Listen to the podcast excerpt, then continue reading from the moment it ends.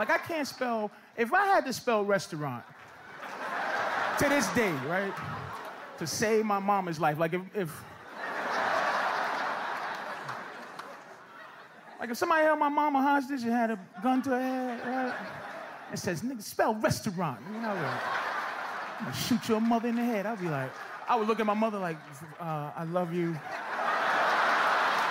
You'd be like, "Look at me, mom." She's crying. Understand that I, I love you with all my heart.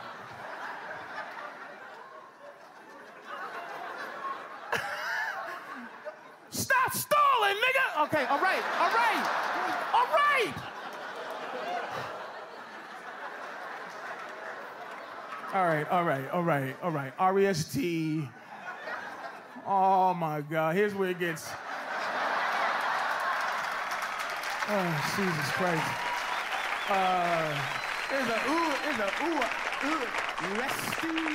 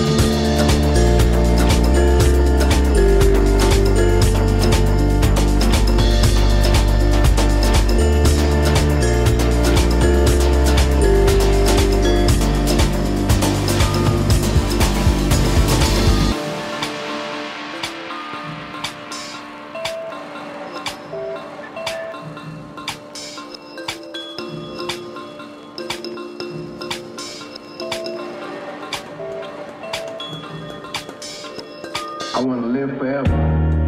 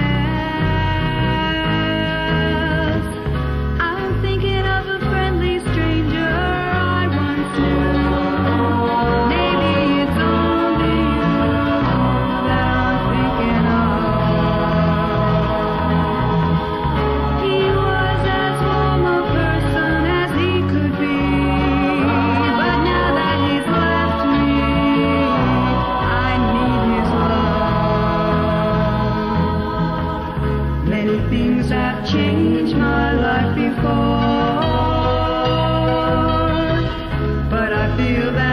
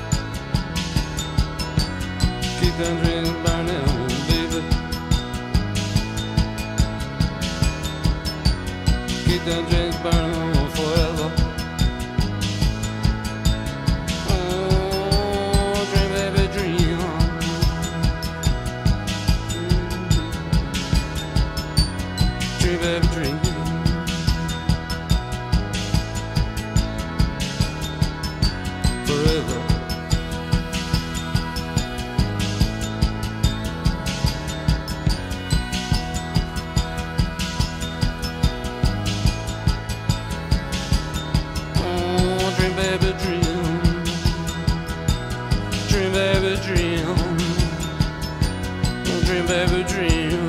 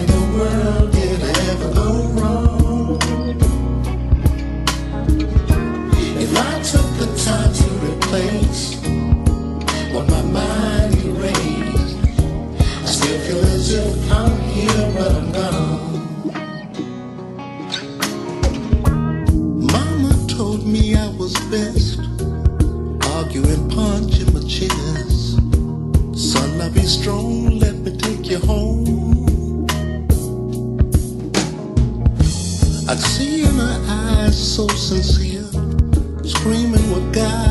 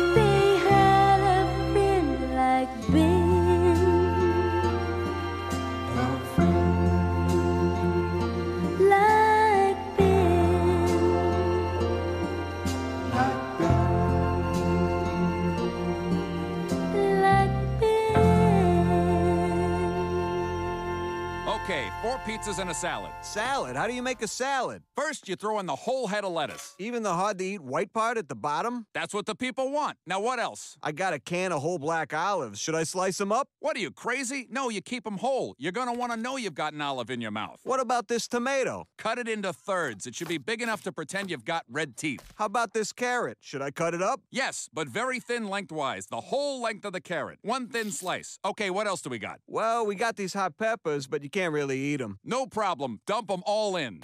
Now, should we put it in a bowl? No, let's put it in a lasagna tray. Okay, great. I'll take it. Oh, and make sure to stick it right on top of the pizza so it stays nice and warm. Hello, every pizza place.